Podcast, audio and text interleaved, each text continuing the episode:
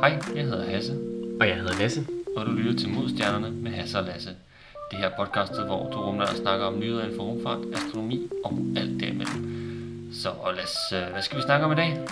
Jamen øh, Hasse, vi skal jo øh, snakke om alt muligt, men øh, kan vi lige starte ud med lige at nævne, at øh, vi sidder jo rent faktisk over for hinanden den her gang. For første gang overhovedet, når vi laver podcast. Det er, det er næsten så live, som det bliver det her. Det er Ja, crazy stuff. ja og, det, og ja, du er ikke på en skærm nu, eller vi skal vi heller ikke skulle synke op med video og lyd og sådan noget. Det er, Overhovedet ikke. Det er, øh, vi sidder bare i et lille lokale over for hinanden og kan lave podcast in real life. Utroligt. det er det, ja. Ja. Og ja, det er simpelthen, jeg tænker, hvor, hvor, hvordan kan det være, at øh, kære Lasse lige er kommet til Holland? Jamen, det er fordi, han selvfølgelig skal starte på TU Delft, øh, et universitet dernede, og have et lille semester der. Simpelthen. Jeg skal på, på udveksling nu her, og øh, i den forbindelse, så kan jeg jo lige øh, svinge forbi Hasse lige og øh, lige at lave et lille afsnit øh, podcast. Selvfølgelig. Men øh, skal vi ikke bare hoppe ud i, at øh, ja, afsnitets nyheder? Jo, lad os det. Så øh, første nyhed dag, det er simpelthen, at øh, Artemis 1, den skal sendes afsted her den 29. august. Oh yeah. Ja, yeah. det er jo, øh, det er jo den her kombinerede NASA-ESA-mission, hvor vi skal ud forbi månen, en lille sving-om-tur, og så, øh, og så skal vi tilbage igen. Og øh, den bliver så sendt afsted her, ifølge planen, efter, øh, hvis den går, så, øh, så skal det altså være den 29. august kl. 14.33 dansk tid. Ja, så det vil tænke, det er jo, det er jo midt på eftermiddagen. Det kan man godt lige øh, se med på. Ja, ja, altså hvis man tager lidt tidligere fri eller et eller andet, Ja. lige, lige mangler en, øh, en pause derude på eftermiddagen, så, så kan man altså lige snyde sig til det. Ja. Men øh, det er jo altså Space Launch System, det her SLS, som skal skyde en Orion-kapsel afsted. Og øh, den skal jo lige en tur rundt om, om månen og lige være i kredsløb derude i, ja, hvad bliver det, 6 dage? Ja, noget af den stil. Jeg er lige omkring 6, ja, 6,5 dage, tror jeg, lige op på. Yes. Og så, øh, og så tilbage igen og splashe ned i øh, Stillehavet, eller andet I hedder Stillehavet. Stillehavet. Yes. Alright. Så øh, der er jo ikke rigtig nogen mennesker med ombord. Der er en mannequin-dukke og, øh, og to bamser. ja, det er jo måske sådan, det, det, det er lidt hyggeligt på en eller anden måde, men ja, øh, fra, fra ESA, der kommer Sean the Sheep, øh, jeg ved ikke, har den et dansk navn, jeg er ikke så meget inde i dansk tv. Altså, det, det hedder vist nok F for får, men jeg Ah, ved ikke, om ja. den hedder noget udover Sean. Ja. Men øh, ja, det der øh, øh, lerdukke stop motion tegnefilmsagtige, som, øh, som kører på øh, i fjernsynet. Yes. Foråret der Ja, skal så med fra ESA's side. ja, Og øh, nu så den øh, Snoopy, hedder den vist, øh, fra, fra NASA's, det er deres øh, bamse, de sender med.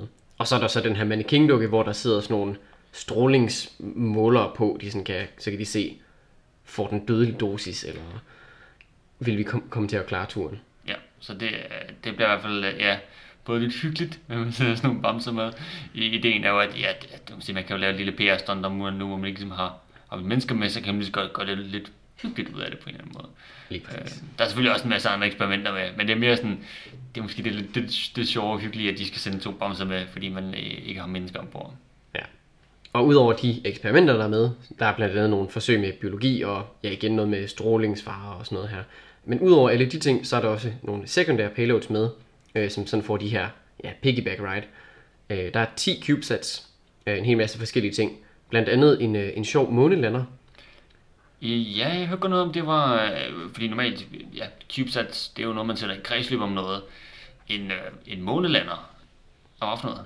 Ja, det er en, øh, en japansk øh, månelander, som simpelthen skal, altså den skal, den bliver ligesom koblet fra, og når den så er i kredsløb, så bruger den en, øh, en solid rocket motor til ligesom at bremse sig selv, så den, altså sådan i forhold til, øh, til den overflade, den bevæger sig over, kommer den til at stå stille, så den bare sådan falder lodret ned, Oh. og øh, så bruger den så airbags og sådan noget til ligesom at, at bremse sig, når den, altså, den ikke bare klasker ned i, øh, ned i overfladen og dør. Ja, ja. ja, så det er sådan lidt af nogle af det, man måske har set, der, der skulle lande øh, på Mars, eller når man ser for eksempel, øh, det må være øh, Soyuz-raketter, når de kommer tilbage igen, der er sådan nogle, en form for airbags, der sådan lige tager det sidste stød, inden man ligesom øh, lander nede på, ja, i det her tilfælde, månens overflade. Lige præcis. Det er nemlig sådan lidt en, øh, en forvokset airbag, I guess. Ja, det er måske. Det, det kan man vist godt kalde det. Men ja, så, så er der så en masse CubeSats. Jeg så, der var en, øh, en, en CubeSat, der hedder NIA Scout, så NEA Scout. Den øh, skal simpelthen, ja, hvad kan man sige, med ud til månen, men øh, skal lige en, en lille tand videre, kan man sige sådan. Ja, det skal et stykke længere ud. Det er en, øh, det er en 6, u, øh, 6 units CubeSat, øh, som så skal, skal ud til en, en asteroide. NEA, det står for Near Earth Asteroid. Øh, den hedder 2020 GE. Den er ikke særlig stor. Vi snakker en, var det, 40 meter eller sådan noget. Så ikke særlig stor. Mm. Øh, men den skal så svinge ud forbi med det, øh, ud til den her asteroide her. Og det gør den altså ved at have et øh, kæmpestort solsejl med. Så 6 units, det er, hvad er det, en lille kuffert i størrelse. Ja, yeah. Så jeg tror, kan den lige være måske i sådan en håndbagage. Ja, hånd, lige... den, den vil nok tælle som det der øh, personlige ejendel, man må tage med på de her lavprisfly flyrejser. Ja. Ja. Og der, nogle af de her units, de går så til et øh, solsejl, der er 86 kvadratmeter, som så skal foldes ud i rummet. Det lyder vand, altså det er jo vanvittigt. Altså, igen, vi kan være en lille bitte kuffert, men 86 kvadratmeter, det er jo det er tre gange min lejlighed cirka. Det er altså, øh, det, det er stort. Ja. Men igen, det er jo, det er jo så sådan noget, det er jo så nok, øh, det er, det er så foldet sammen på en meget smart måde, fordi når man så skal folde det ud igen, det skal helst gå smooth, skal vi ikke sige det sådan, fordi at, øh, ja, Helst. Det, øh, hvis ikke det går, øh, går så godt, så, øh, så er hele den mission lidt, øh, lidt fejlslagen. Det er, øh, ja, det, det, det hviler lidt på det. Ja. Øh, det er også meget en sådan en, øh, ja, hvad hedder sådan noget, en, øh, en mission til ligesom at afprøve teknologien. Ja. Finde ud af, om, om det virker. Kan man lave et solsejl så kompakt og, altså, det er jo det er en måde ligesom at teste, om man kan lave de her billige missioner ud til, til de her lidt fjerne objekter her.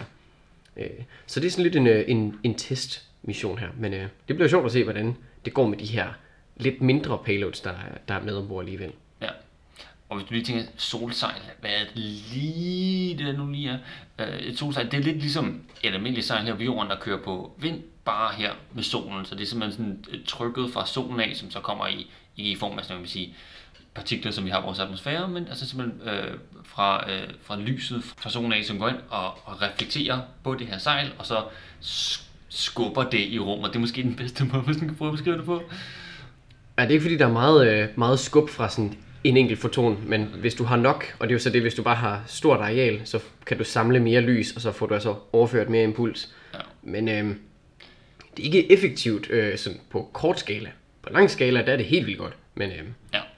det er også det, det er lidt en tester. Altså man har gjort det før. Øh, JAXA har, har faktisk lavet en, øh, en mission tidligere, øh, Icarus hed den vist.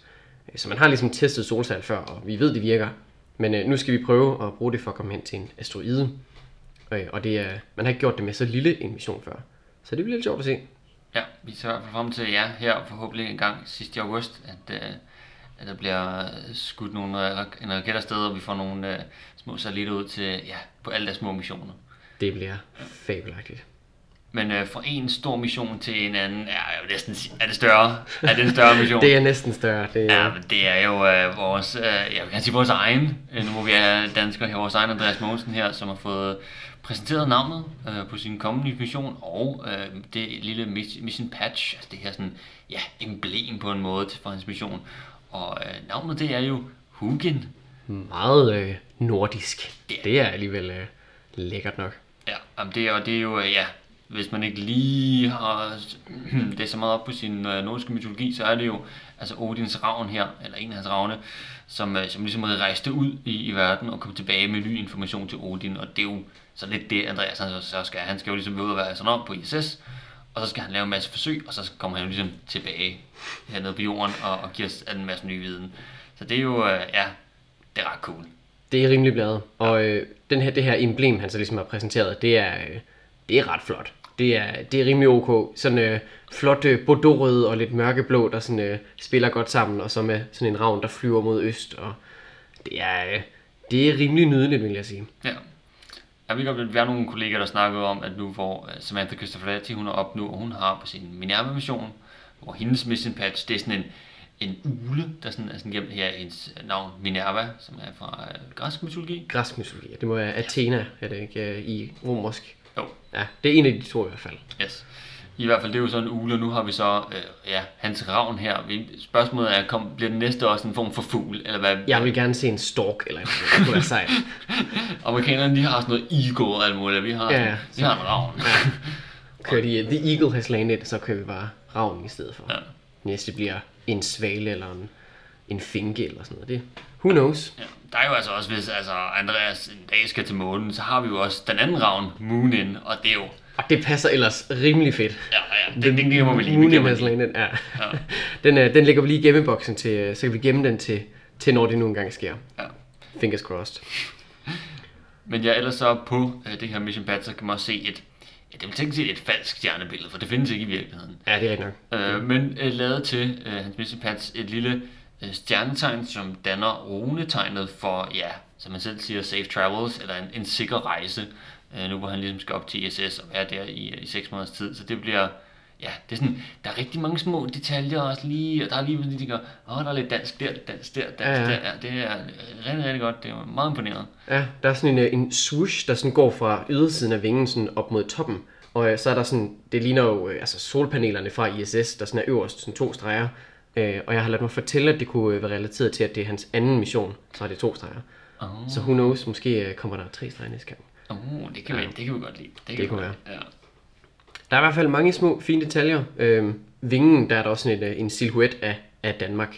Ja. Øh, meget patriotisk. Det jo, er virkelig... ja. øh, Danmark. Det er Super. Ja, jeg får, jeg får lidt tankerne tilbage til, hvad det um, Jonas Bang i hans uh, late night show. Ja, Danmark, Danmark. han, Kører vi bare. han er, det, det, er sådan, og det er det, der gør det rigtig godt. Men ja, Andreas fik det præsenteret her, og fortalte os lidt om processen, hvor der var jo kommet rigtig mange gode forslag ind fra uh, hele Danmark af, om ja, hvad, hvad skulle det her mission patch, og hvad skulle navnet være, og, og alt muligt. Så, uh, så med, da de så fik valgt, ja, hvad kan sige, zoomet lidt ind på sådan en 10 10-15 stykker, så blev det jo så til sidst valgt ud til, til Hugin, og så blev der så ja, en designer fra ESA.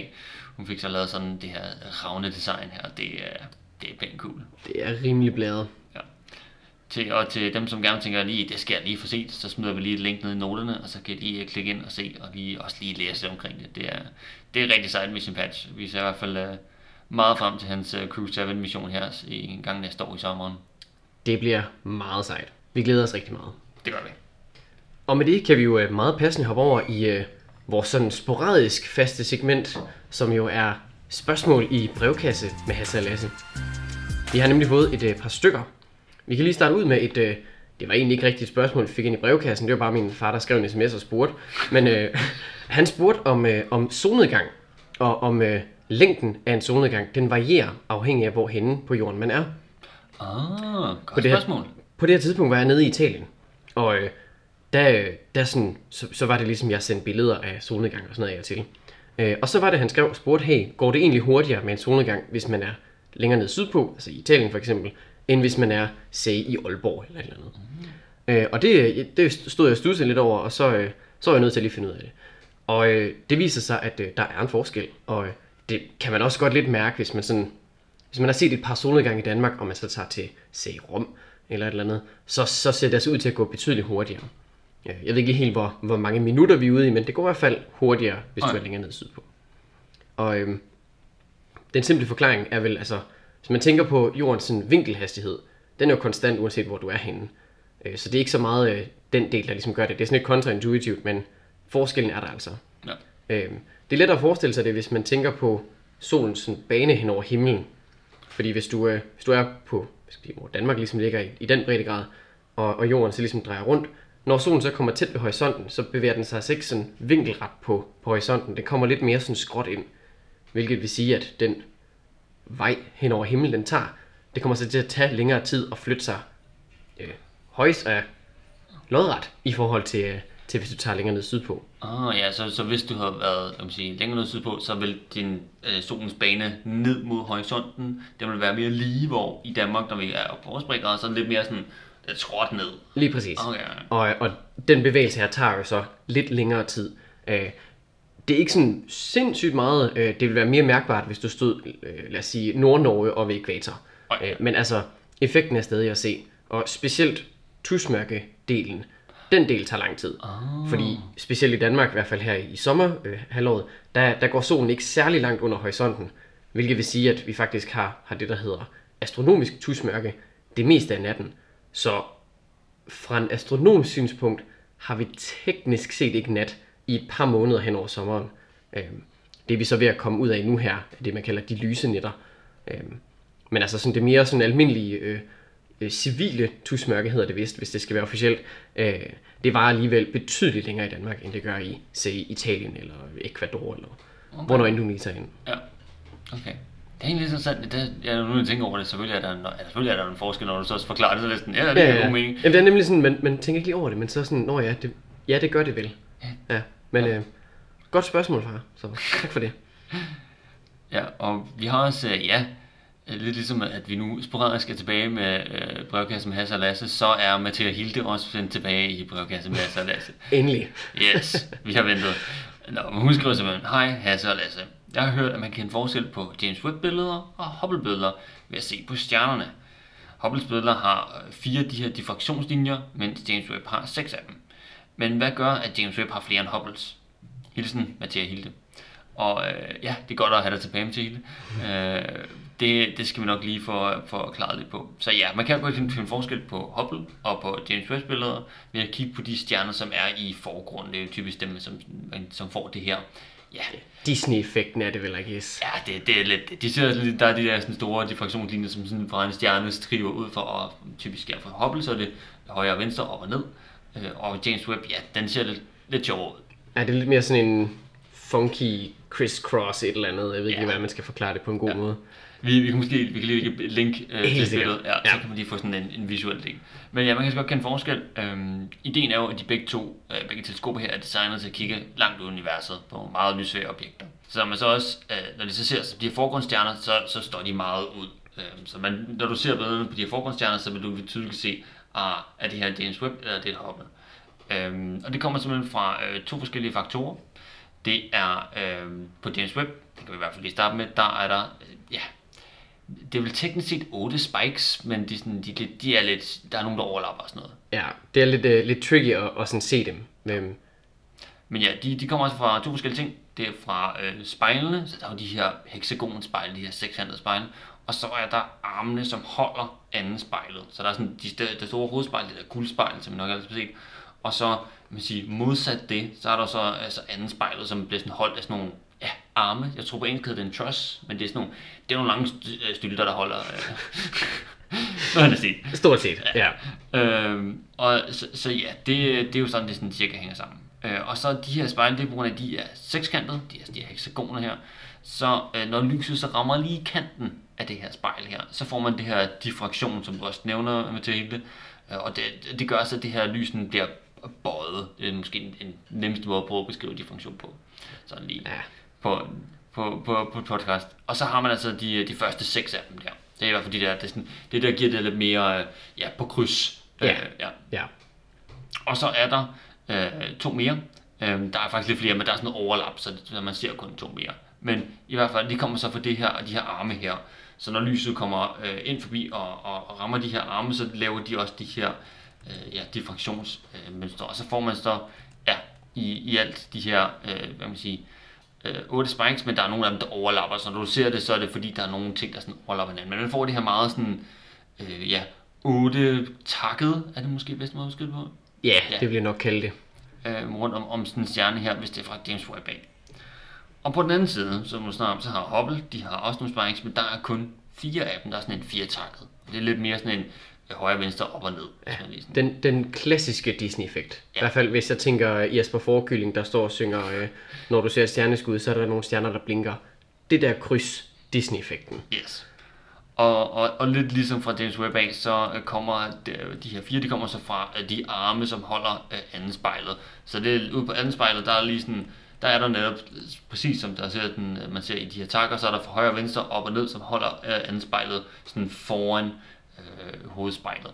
Så, så, så generelt det er derfor, man, man ser de her, øh, øh, ja, de her, de, man kalder det spikes takker, jeg ved ikke, hvad vi stjernetakker. Diffraktionstakker, I Ja. don't know.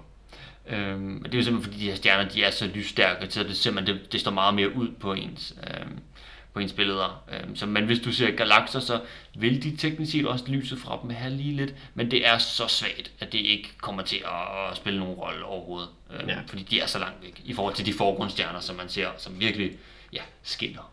Præcis. Og så, altså, ved de her mere sådan øh, udbredte, øh, altså sådan, for eksempel forgrundsgalakser, hvis man kan kalde dem det, øh, de galakser, som sådan er store nok til, at man kan se, at de har en struktur, øh, ved dem, der er lyset ligesom spredt ud, så der kan du, øh, sige, der kan du lige så, lige så tydeligt se det. Det er, det er små, kompakte objekter, der vil øh, få de her, de her øh, effekter med de her spikes her. Ja. Så hvis du kommer til at se fire spikes, sådan højre venstre, op og ned, sådan ligner nærmest lidt et sigtekorn, men eller sådan en Disney-stjerne, altså de her ting, så vil det i hvert fald en god idé, hvis det er, så er det sgu nok op.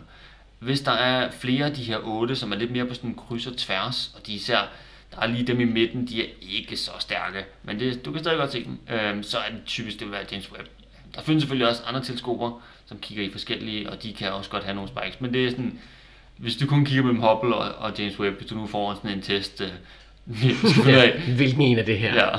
Højre eller venstre? Ja, yes, lige præcis. Så øh, hvis du siger 4, så er nok Hubble, 8, James Webb. Yes. Og ellers så ligger vi lige et link, hvor man lige, der er sådan en, en fin forklaring over, hvordan, øh, med sådan visuelt, hvor man, hvordan de her øh, arme Ja, til de hold, opstår. ja. Ja. til, til anspejlet, og hvordan de giver det her ja, øh, spikes her. Så Ja.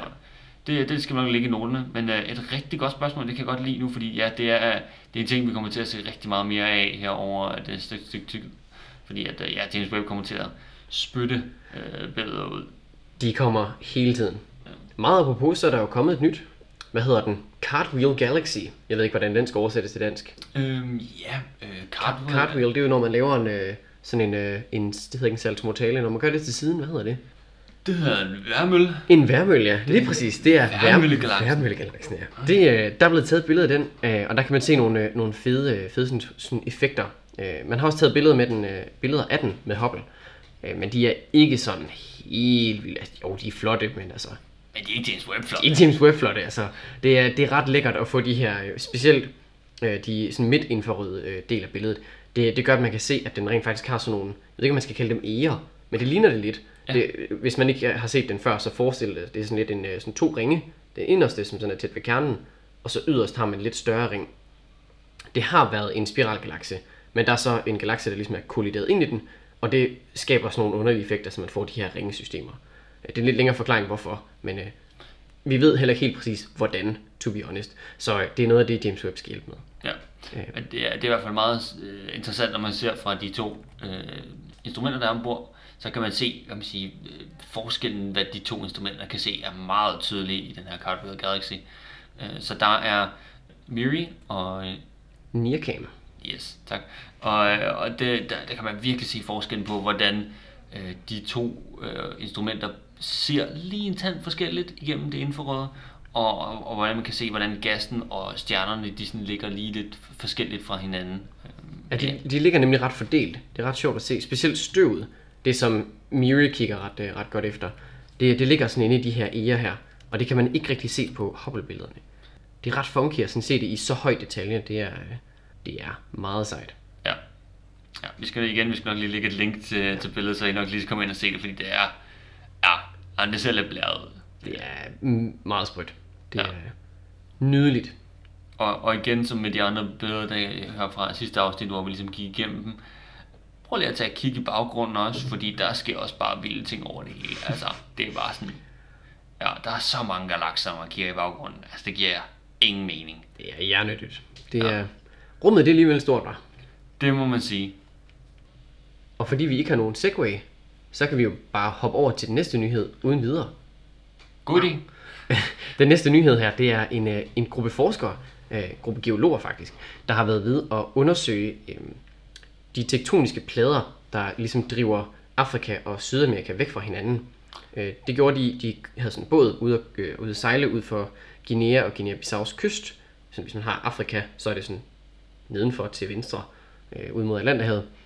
Der, der sejlede de med en båd og målte på de her, på det her underlag, der ligesom er. Og, øh, og der fandt de altså ud af, at der, der nok er øh, et, øh, et krater under havbunden. Okay. Ja. Og det her krater, det er, det er relativt stort. Det er 8,5 km i diameter. What? Og øh, 40 meter dybt. Og øh, når man sådan kigger på det, så ligner det rigtig meget et nedslagskrater. Det har den samme sådan, øh, ja, det har sådan en, en spids ind mod midten. Ja. Og det kommer tit af, at når et, øh, en, en stor meteor ligesom rammer, så, så får det altså jorden til ligesom at fordampe.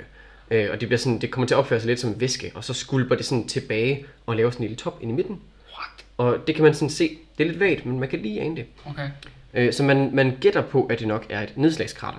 Okay. Øh, vi ved det selvfølgelig ikke endnu, fordi det ligger, altså, det ligger 350 km fra kysten af Afrika, og så skal man lige en kilometer ned i vandet, og så skal man lige 400 meter under det der sediment, der ligesom ligger, altså havbunds, Ja. ja. hvor det var sand og det der. Okay, så det er sådan en god halvanden kilometer nede. Ja, det er, det, det er et stykke nede, men man gætter ud fra, fra hvad skal man sige, formen af det her krater, hvor meget det er eroderet osv., der kan man estimere, at det nok er fra omkring 66 millioner år siden. Og det passer sådan relativt tæt på et andet ret stort krater, vi kender over fra Yucatan-halvøen. øh, Det, der hedder Chicxulub-krateret. Ja, det var der, der ligesom, øh, ja, dinosaurerne var ikke personligt glade for det, skal vi ikke sige det sådan. Det, det kan man ikke rigtig sige nej. De, øh, de var lidt, øh, lidt sad over det, tror jeg. Det var, øh, det var her, hvor den her store 10 km, som cirka, øh, asteroide kolliderede med jorden og, øh, og slyngede en masse materiale ud, og dinosaurerne døde ligesom på grund af det her. Øh, Not so fun, men det er... Og de gætter så på, at det her måske er relateret til, til det event. Øh, Eller i hvert fald øh, er sket sådan umiddelbart øh, lige før eller lige efter. Ja, Problemet er, at deres usikkerheder på, på det her øh, tidspunkt er ret, det er ret bredt. Vi snakker 800.000 år plus minus, så næsten en million år. ja, okay. Øh, så det kan falde sammen med, det kan også være, at det er totalt u, i, sådan, overhovedet ikke koblet til det på ja. nogen måde. Det, øh, det ved de ikke. Interessant, men ja, det er jo, det var jo, selvfølgelig, de skal vide noget mere, men det lyder godt nok, som om det godt kunne være lidt tæt på hinanden. Det, øh, det er i hvert fald øh, mistænkeligt tæt på hinanden, men altså, det vil heller ikke være fuldstændig usandsynligt at, at sige, at, at der godt kunne være to nedslag med to relativt store øh, asteroider. Ja. Øh, øvrigt til sammenligning, hvis man lige vil have en størrelsesforhold, så Chicxulub, den der dinosaurdræber, 10 km, den her i omegnen af 400 meter. Så altså en ordentlig klippert. Det man i dag vil kalde en city killer. Så ikke sådan en global øh, killer, men stadig rimelig stor. Så de øh, dinosaurer, der har været i området, og de fisk, der har været i området, har nok ikke været så glade. Ah, der er nok lige, der er blevet kogt lidt. Ja, det er fried fish for dinner. Yes. Øhm, de, de gætter på, øh, sådan baseret ud fra deres simuleringer, de har ligesom sådan efterfølgende, hvor de, sådan, de har målt det, så gik de hjem og begyndte at lave noget matematik, så øh, har de nok øh, gættet på, at, øh, at de her bølger, der ligesom er blevet forårsaget af det her nedslag, de har været omkring en 100 km høje. Nej, undskyld, øh, 100 meter høje, ikke 100 km, det havde altså været voldsomt. Så stadigvæk. Ja, de er til gengæld nået langt ind i, øh, i Afrika, øh, sådan ind, ind i landet. What? Øhm, men øh, det har været rimelig ekstremt Det for de, øh, for de lokale. Men øh, de skal lidt bruge en jordprøve, for at de kan estimere, om, øh, om der er tale om et asteroidenedslag sådan reelt. Det kan ikke rigtig være så meget andet. Det, det er ret få naturfænomener, der skaber sådan cirkulære kratere. Men altså, for at de kan være helt sikre, så bliver de nødt til at tage en jordprøve. Og så kan de øvrigt nok også sige lidt mere om sådan præcist, hvornår det her nedslag egentlig var. Ja. Altså om det var 67 eller om det var 64 milliarder år siden. Så vi finder ud af helt præcist, hvor henne. Øhm, jeg tænker også med, med en jordprøve, så kan man også virkelig sige, om det er en asteroide, fordi de har jo typisk en eller anden form for metal, eller er meget metalleri i hvert fald. Ja. Så der vil man virkelig sige sådan, ah, der er en meget stor høj forekomst, af for eksempel jern eller nikkel, det er sådan nogle typiske asteroide Ja. ja. metaller. Eller sådan noget som iridium kan også være ret... Øh, det, Ja. det er meget sjældent på jorden, men i asteroider der er det sådan mere normalt. Øh, så det kan være, at de kan finde et eller andet der. Men øh, lige nu så har de nogle teorier om, at det måske kunne være et stykke af den samme asteroide, som sådan er knækket af øh, på en eller anden måde. Det kan være, hvis den har været for tæt på solen eller sådan noget. Så kan det være, der er knækket et stykke af, og så har det ligesom ramt på et andet tidspunkt. Men at de måske har været den samme på et tidspunkt. Ja. Ja, det giver også god mening. Det kan godt til, at hvis, man, øh, hvis de er man siger, relateret og man siger, i tidsmæssigt tæt på hinanden, skal vi sige sådan. Sådan i, i det store perspektiv i hvert fald. Ja, så, øh, så, kunne det, så vil det i hvert fald noget. Men ja, vi ser frem til, at der kommer øh, mere forskning på området, og vi kan få finde ud af, hvad det helt præcis er, der er sket her. Det kunne være rimelig bedre.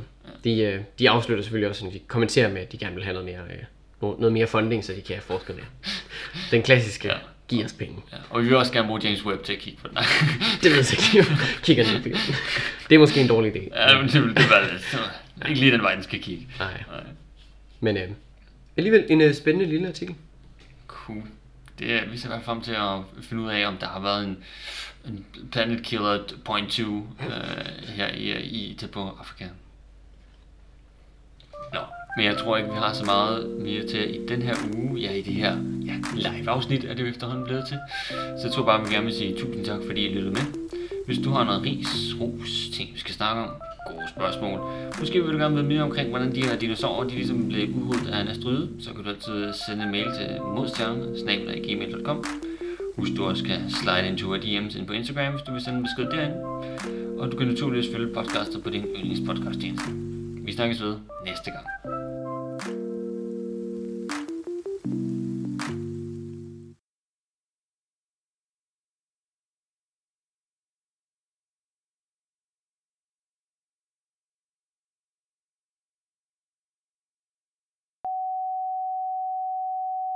Kan selvfølgelig også slide into our DM's inde på Instagram, hvor du selvfølgelig også kan følge os derinde. Og du kan naturligvis følge os uh, dit podcast her på yndlings... Nej! Så glad jeg tænkte på. Fejlfri. Nej! Nå, okay. Vi kører tilbage. Vi kører tilbage.